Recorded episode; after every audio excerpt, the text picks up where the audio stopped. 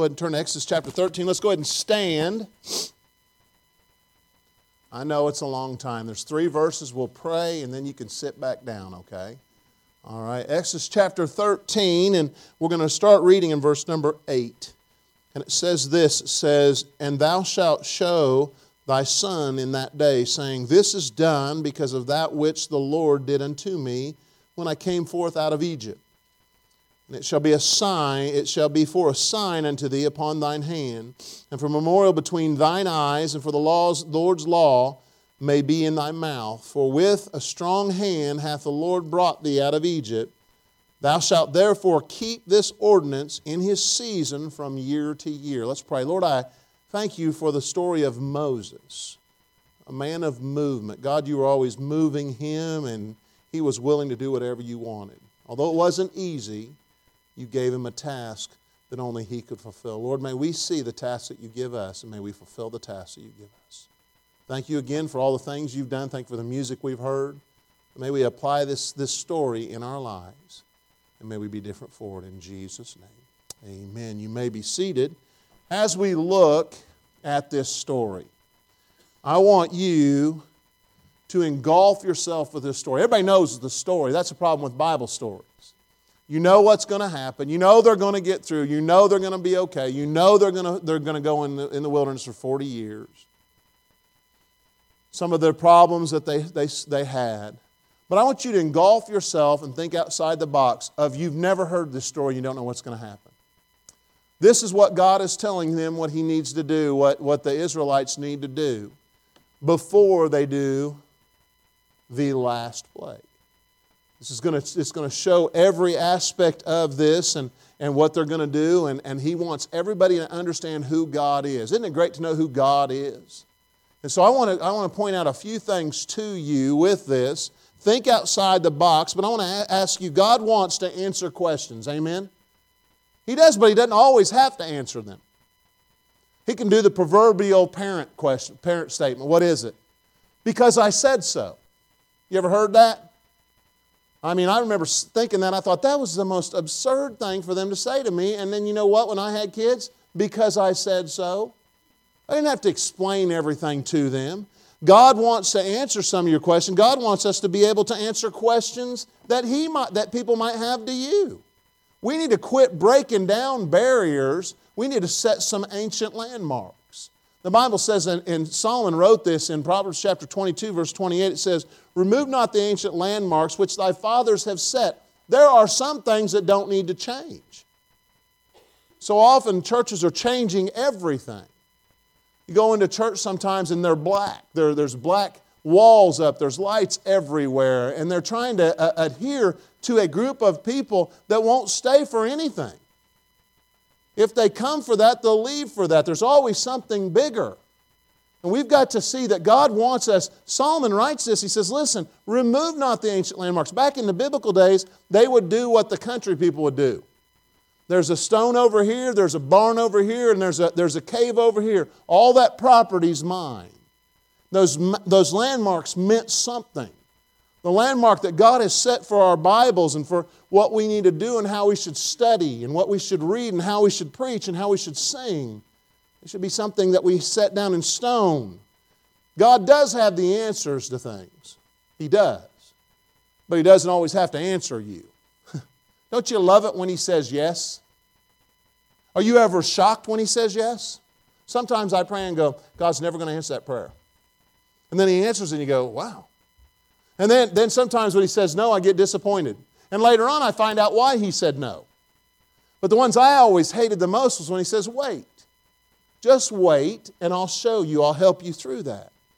God does have the answers. And I want to say this to you God gives us knowledge and examples of why He established things for us. Look at Exodus chapter eh, um, 13 one more time. We're going to read a few more verses in this. Says in verse number 8, it says, And thou shalt show thy son in that day, saying, This is, the, this is done because of that which the Lord had did, did unto me when I came forth out of Egypt. And this shall be a, a, for a sign unto thee upon thine hand, and for the memorial between thine eyes, and the Lord's law may be in thy mouth. For with a strong hand hath the Lord brought thee out of Egypt. Thou shalt therefore keep his ordinances in the season from year to year. Keep reading, and it says this And it shall be when the Lord shall bring thee into the land of the Canaanites, as he sware unto thee and to thy fathers, and shall give it thee. Thou shalt, that thou shalt set apart unto the Lord all that openeth the matrix, and every firstling that cometh of the beasts which thou hast, the males shall be the Lord's.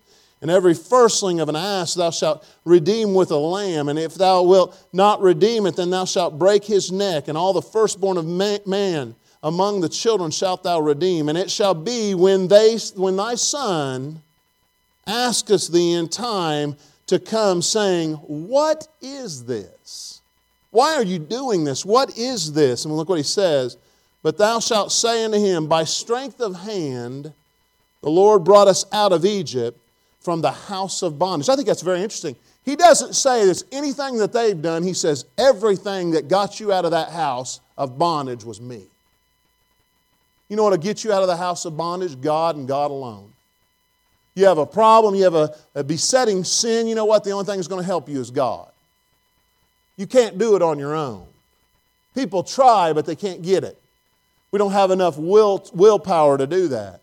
But God can help you through it because He's stronger than anything. Remember the, the words He is He's a mighty God. He's the strongest, He's the mightiest. So we've got to see this and we've got to understand that God wants us to be able to tell others what He's done. It's not anything that we've done. I, see, I hear Meredith sing, and I, and, I, and I love hearing her voice, except when she's yelling at me. But when she sings, I just see God using that ability. It's nothing that she has gotten, it's something that God has given her. I look at Daniel and Josh, and they both can play the piano. I, have taught them a few things, chopsticks, and Mary had a little lamb, and all that stuff. But I, I, you know, I sit there and I'm at awe of them playing the piano. I want, I want to brag on Daniel. These offertories that he's done in December were amazing. I think Kelly was helping him a little bit with them, singing them with them, and, and then Landon jumps in and he does all this stuff. But as I, I hear these songs, beautiful songs, but they better get to the point that they realize it's nothing that they have done. Of course, they've put some hard work into. You ever practice? You practice? How much do you practice?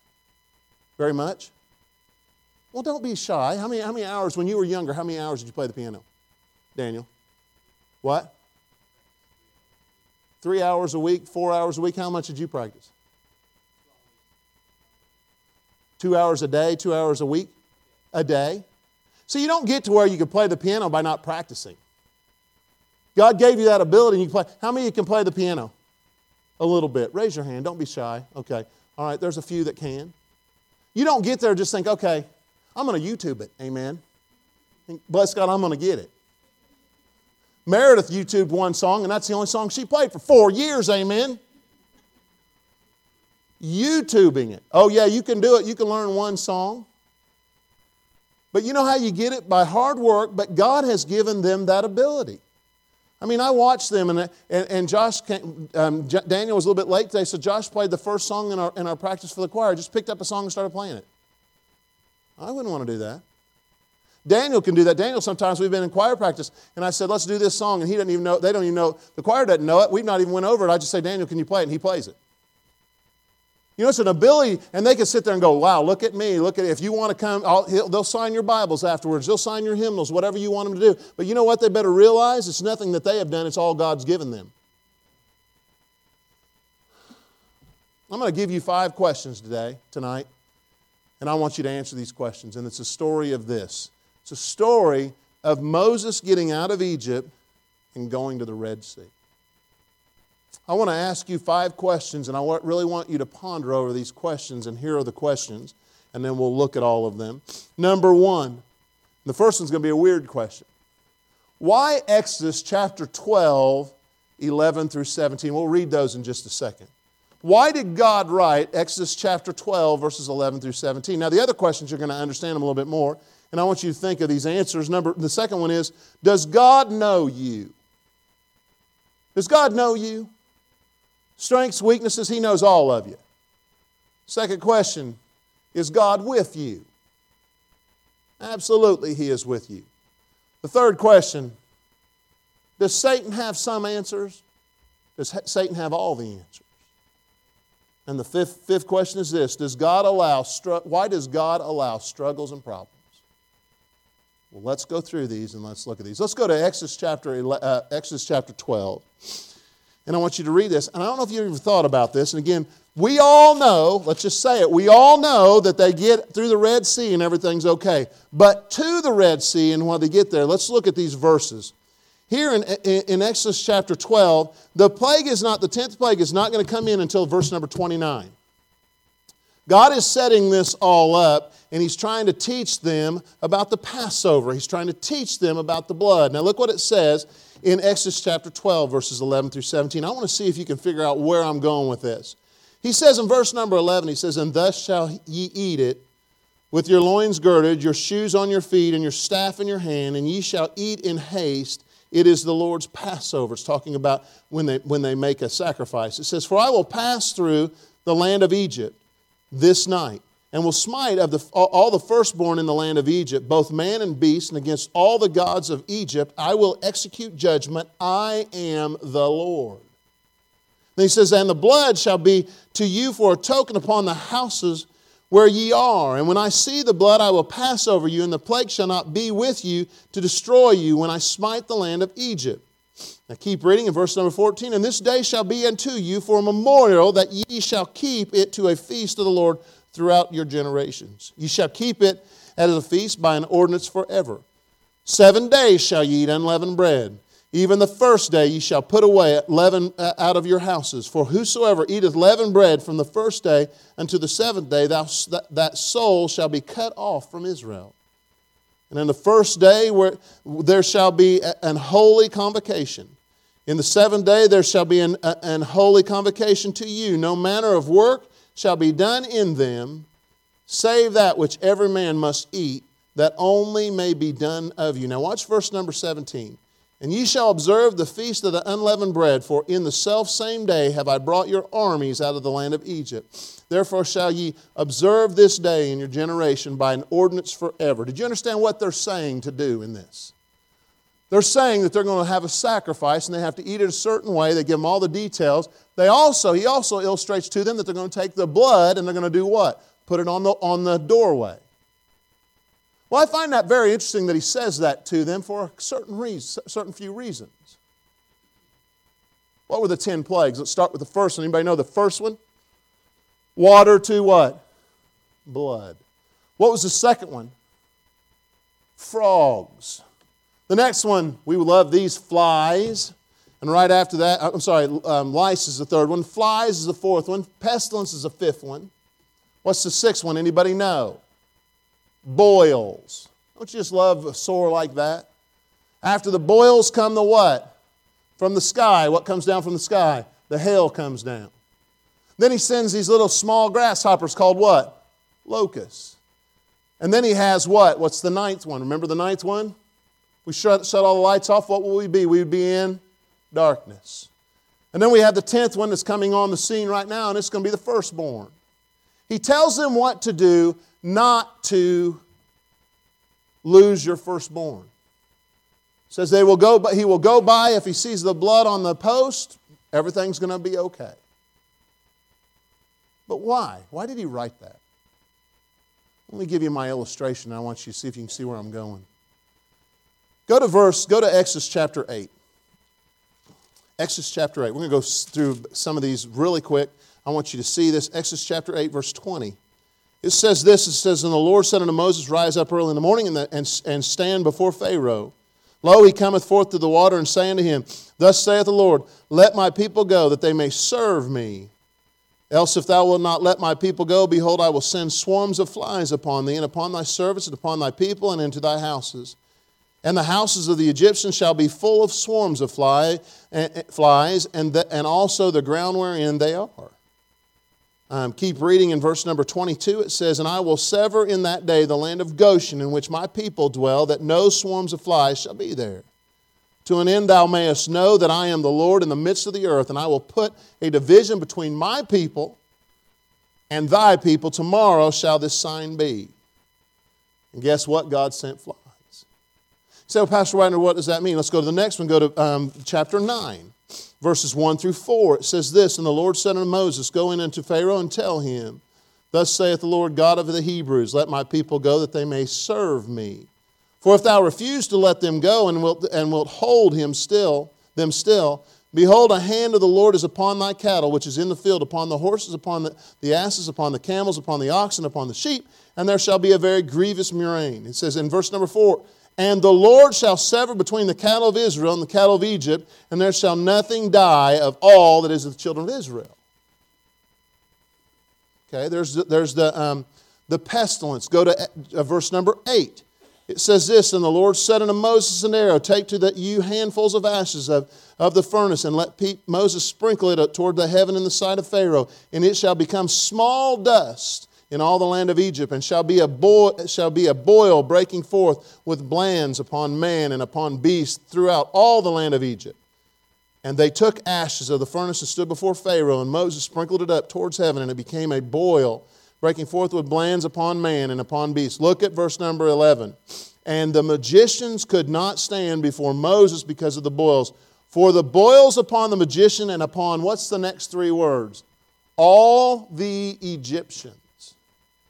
I don't know if you see where I'm going yet. Let's keep going. Go to, go to verse number 22 in the same chapter. It says in verse number 22, and it says, And the Lord said unto Moses, Stretch forth thine hand toward heaven, that there may be hail in the land of Egypt, upon, upon man and upon beast, and upon every herb of the field, throughout the land of Egypt. And Moses stretched forth his rod toward heaven, and the Lord sent thunder and hail, and the fire ran along upon the ground, and the Lord rained hail upon the land of Egypt. So there was hail and fire mingled with hail um, very grievous, such as there was none like it in the land of Egypt since it became a nation. Now, watch this. It says in verse number 25, And the hail smote throughout all the land of Egypt, all that was in the field, both man and beast, and the hail smote every herb of the field and brake every tree of the field. Only in the land of Goshen, where the children of Israel were, was, there was no hail. All right, go to Exodus chapter 10. We're almost done. Go to verse number 21. So the Lord said unto Moses, Stretch out thine hand toward heaven, that they may be, there may be darkness over the land of Egypt, even darkness which may be felt. And Moses stretched forth his hand toward heaven, and there was a thick darkness in the land of Egypt three days. They saw not one another, neither rose any from their place for their three days, but all the children of Israel had light in their dwellings. You know, did God know where the Israelites were? Absolutely, He did. Did He know them? Absolutely, He did. I mean, He knew them through the flies. They didn't have the flies, they didn't have the pestilence, they didn't have the boils, they didn't have the hail, they didn't have the darkness. Then why was Exodus 12, verses 11 through 17 written in the Bible? Why did God single out this one and not any of the other ones? You say, what are you trying to say? He knew where the Israelites were all during all the plagues. Now, if you go to, go to number eight, the locusts, the locusts destroyed everything. But if you go through almost all of them except the first couple, he signals out and he, he singles out and does not go after the Israelites. And can I ask you this one simple question? What did the Israelites have to do with the first nine plagues? They only had to be what? Israelites. Then why did he change it in verse number 10? It's very important as a Christian to understand this because it signifies the importance of one thing. Signifies the importance that they had to act upon what God said. They didn't have to do any actions with the other ones, but they had to act on this one. And what was the important aspect of this? It's one word. What is it? The blood. If one person signified, listen, I don't think I'm going to do it, I'm not going to put the blood up, I'm an Israelite, all these other things have worked, nothing has happened to me, I'm not going to do it, they would wake up and guess what? They would have a dead child somewhere in that house. I want to tell you something, this is very important you understand the blood. And God is showing the Israelites listen, you didn't have to do anything with the other ones, but you have to do something with this one. When you do something with this one, you're going to be okay. The blood changes everything. Jesus was not strangled, he was crucified. He was beaten for me. He was hung on a cross for me. He shed his blood for me. His blood meant something, even in the Old Testament. This is setting up the lambs to be slaughtered, the lambs to be killed. And we've got to understand this. Why was this written? Why was Exodus chapter 12 written? It was to show the significant aspect and the most important thing in the Bible, and it's the blood that was shed. For with it, we would not have life. We better understand that. We better see that. He didn't make them, hey, listen, you got to put you got to put blood on the wall, blood on the sides so that the flies won't mess with you. He knew who they were. Just like he knows who we are, but he wants us to do certain things, praise God. Aren't you thankful for that?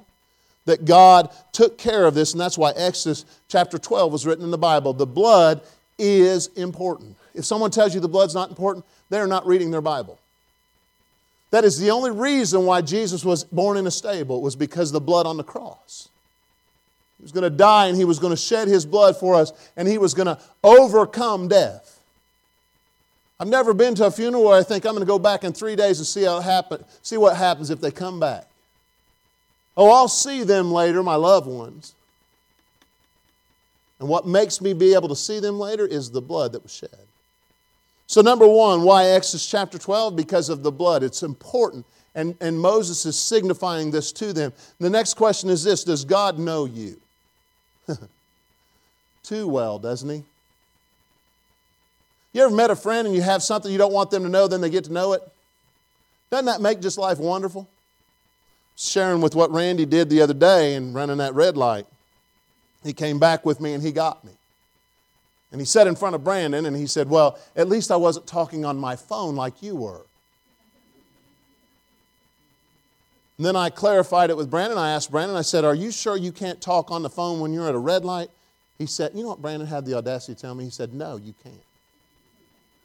And he said, Anybody in this church that talks on their phone, he will arrest you on sight. Isn't that what you said? Okay, you might not have said that last thing, but he said everything else. You know, sometimes we don't want people to know us, but God knows us. I want you to turn your Bibles, go to Exodus chapter 13. Some of these things I find very interesting. Exodus chapter 13. And if you are um, writing things down, write verse number 17 down. Verse number 17, Exodus chapter 13, God knows us.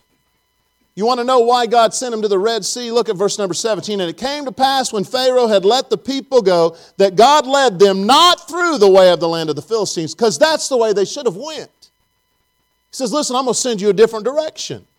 Although that was near. That'd be like saying, okay, I'm going to go to Powell's, but I'm going to drive all the way to Blunt, Bluntville or Blountville, however you want to say it, amen. I still can't get that one. Blunt, is it Bluntville? Bluntville. I'm going to go all the way to Bluntville. When there's a Powell's right here. Well, we know some of the management at the ones by ours, so we're going to go to a different one. Amen? That doesn't make any sense. He says that He knows us because look at this.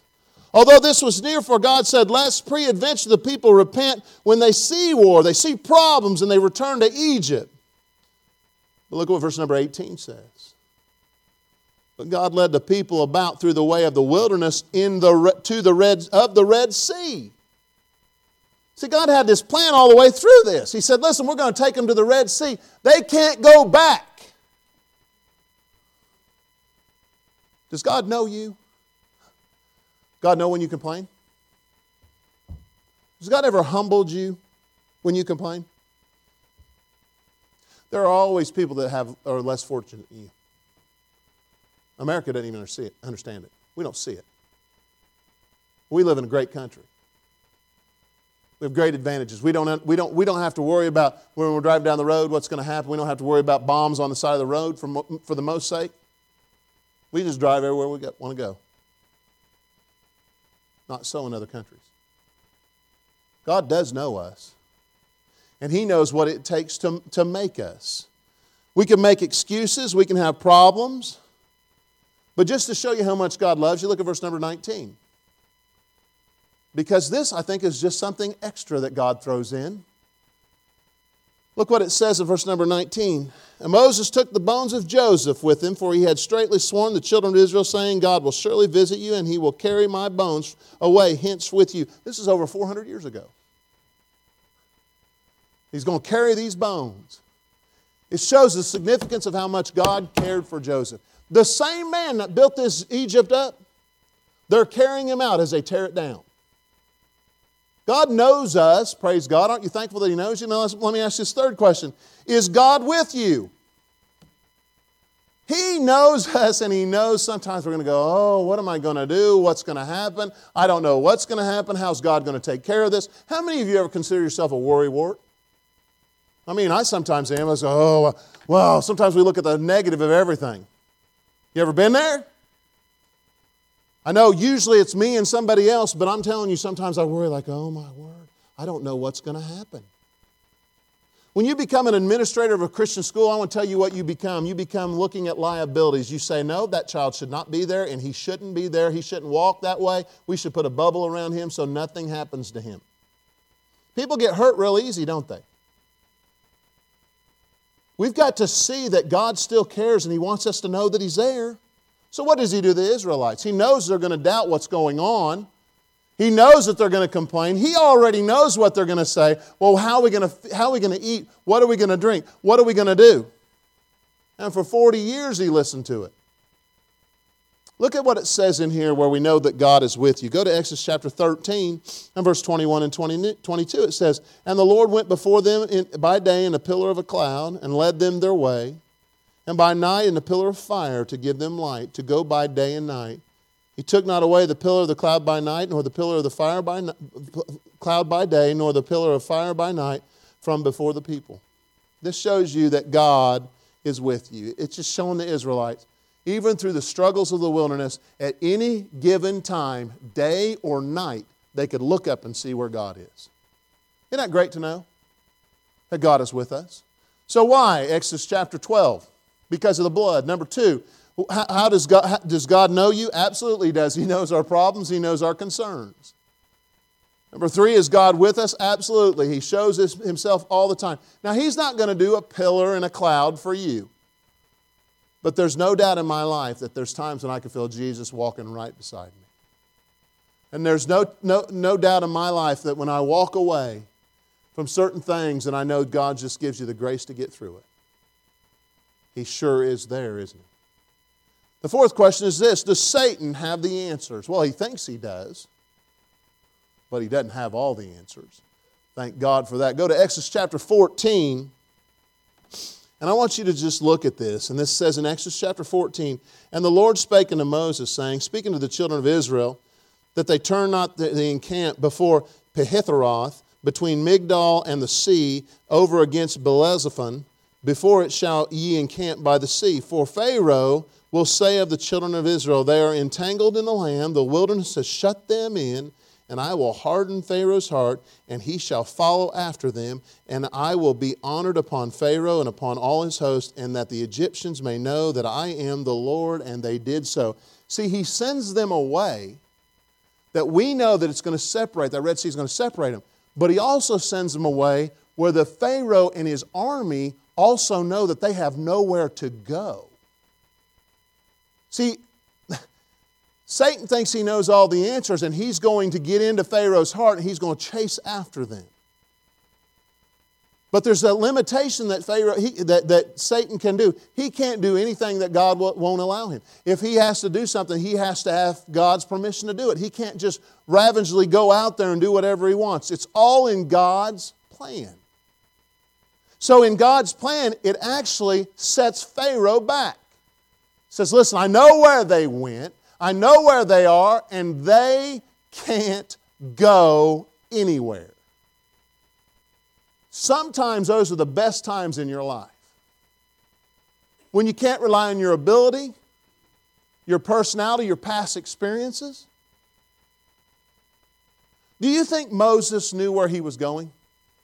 I do. He was just following God's leader, leading.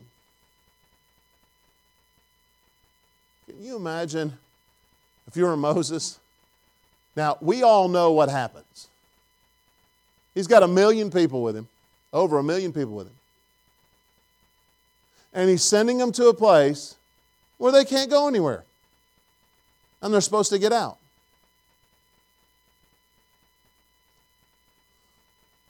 Satan thinks he's got all the answers, doesn't he?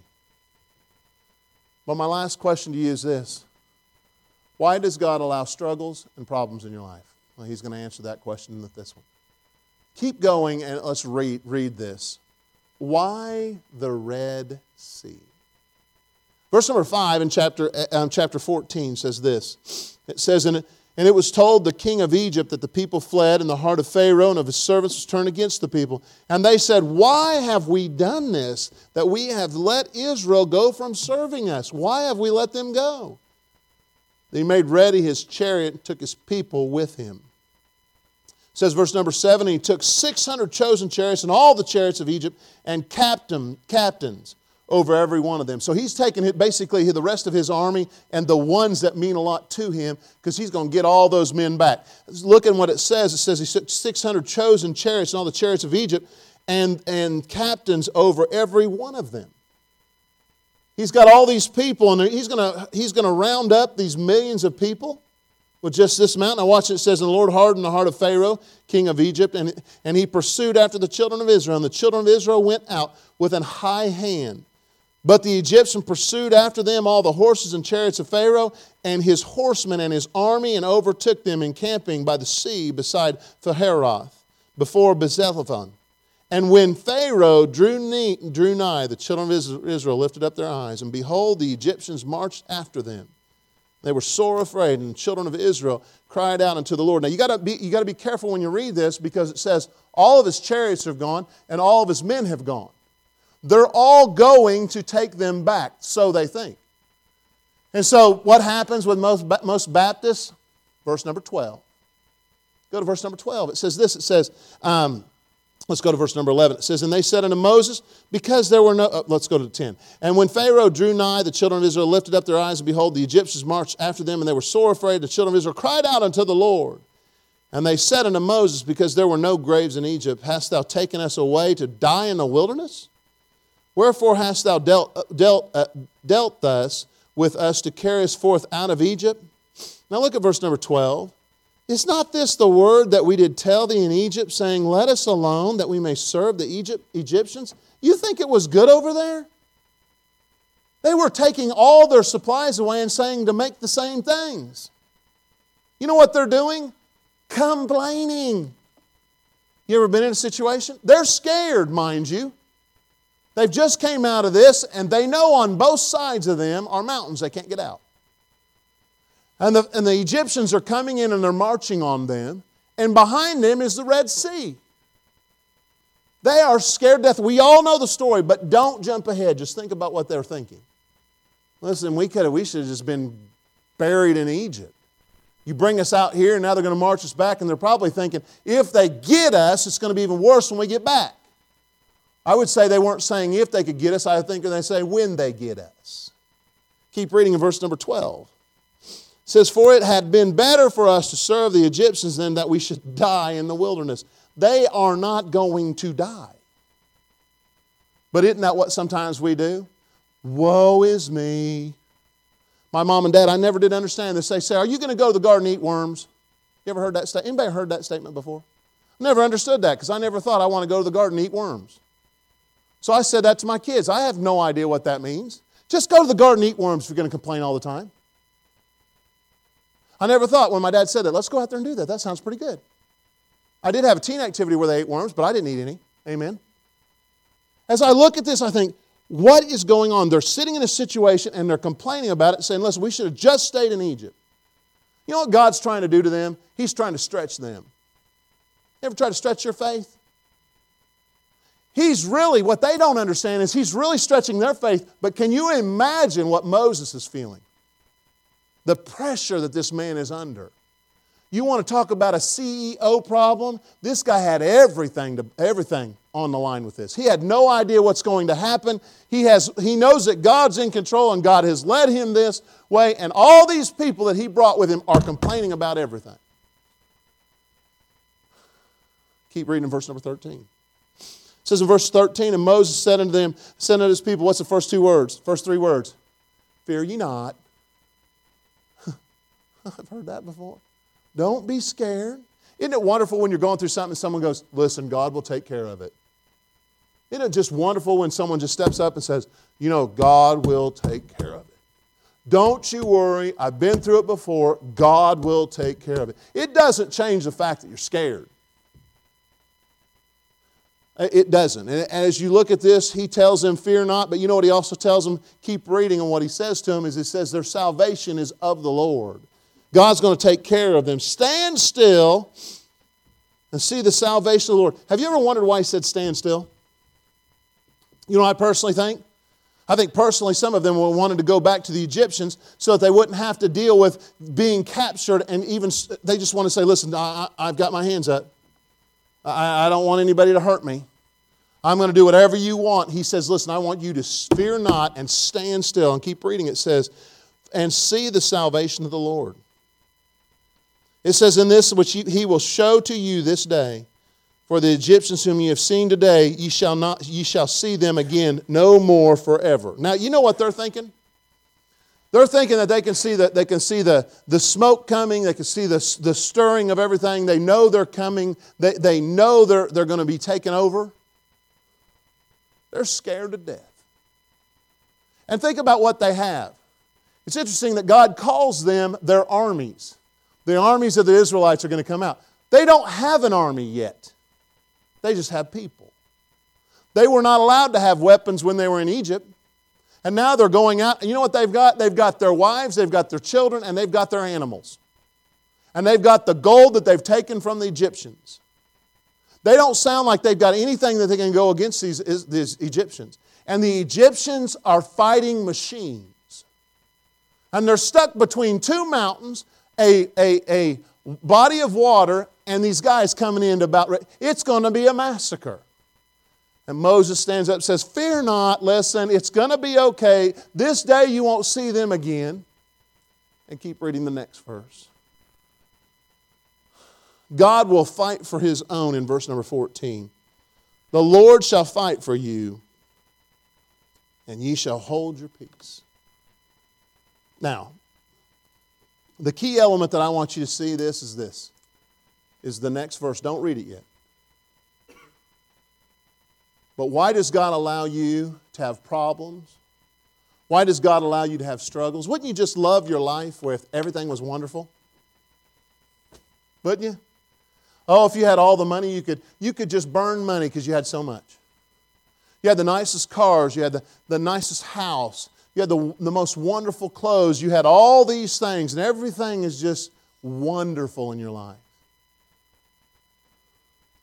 That's not normal. In fact, everybody in the Bible, that's anybody in the Bible, guess what made their name? The struggles they went through. Watch. You've seen me do this. Jonah and the. Think that was a good moment? How many of you have ever thought you'd be in the ocean? How many of you have seen that Pacific Life um, commercial where that whale comes out of the water? You know, I've often thought I'd just love to be swallowed by that whale. That would just be an experience I wouldn't forget. And three days later, I'd just come out on the ocean, I'd, I'd be okay. Daniel and the. Oh, that was a wonderful thing. But everybody knows the story. What about this? Shadrach, Meshach, and Abednego and the fiery furnace. You know all these things we know about these people? There problems? But God got the answer. And sometimes we don't understand God because He says one word and I love this. My favorite verse of this whole story of Moses comes down to this next one. Because sometimes you don't know what, what to do. You've got mountains on both sides, you have no idea. They're, they seem like they're coming in on you. And you've got an enemy that's about ready to tear you apart. And all you can do is, all you can see is, is just water behind you. And by the way, the Red Sea is a very large body of water. It's not like the, the, the small Missouri River or some of these rivers around here where you can just paddle through it. You could make it through eventually. They weren't going to make it through it and they knew it. But watch what he says to them, and I want to end it with this. Go to this, and you've probably read this. It says in verse number 15, it says, And the Lord said unto Moses, Wherefore criest thou unto me? Why are you crying to me? I've put you right where you need to be. I've put you right where you need to be. Speaking to the children of Israel, and I love, if you mark anything in your Bible, mark these next four words.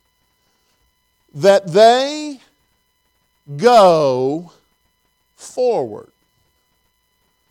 Now, I will tell you this when you read this story, it makes no logical sense. Because when they go forward, they're looking at a body of water. They have no earthly idea what God's going to do. And I'm probably, there's probably some Baptist in there and said, I knew we should have brought our boats. They can't get across the water. They have no idea what's going to happen. But God says, move forward. When you don't know what to do, just trust in Him. If you truly believe that the blood is important, He will not lead you wrong. He knows you. Satan thinks he's got all the answer, he doesn't, but God puts you through struggles and trials to make you what you need to be. And he says, just go forward. Isn't God good? You know, when I, when I think about that verse about going forward, Bernard, there's one verse I think of. Solomon wrote it, and it's a verse everybody knows. I want you to finish it with me. Because if there's anything that these two verses sum up, it's the sum up of the story where God says, listen, He's looking, the Egyptians are coming this way. There's a mountain on this side, a mountain ridge on this side. They can't go back. There's no way they can go back. And there's this body of water, and God says, Go forward. It's this verse. Say it with me. Proverbs chapter 3, verses 5 and 6 says this Trust in the Lord with all thine heart, and lean not to thine own understanding. In all thy ways acknowledge him, and guess what? He shall direct thy path. If there's not a verse that doesn't mean that, it's that verse right there. When you read that verse, he says, Go forward. I'm telling you, you got to trust in the Lord. I don't know what you're going to go through in 2020. Oh, it scares me to think it's an election year. Praise God. Scares me to think of all the commercials we're going to have to endure from August to, I mean, it'll probably start in July, but I'm thinking August, September, October. I will be crazy. I will watch those and, and they'll tell me who to vote, and I won't know who it is, and I won't know anything about it. I don't know what's going to happen in 2020, but I do know this. I have a Savior that blood tell, that tells me that blood's important. I have a God that knows me. I have a God that's with me. I have his adversary that thinks he knows everything, but he doesn't because God's bigger and greater than he is.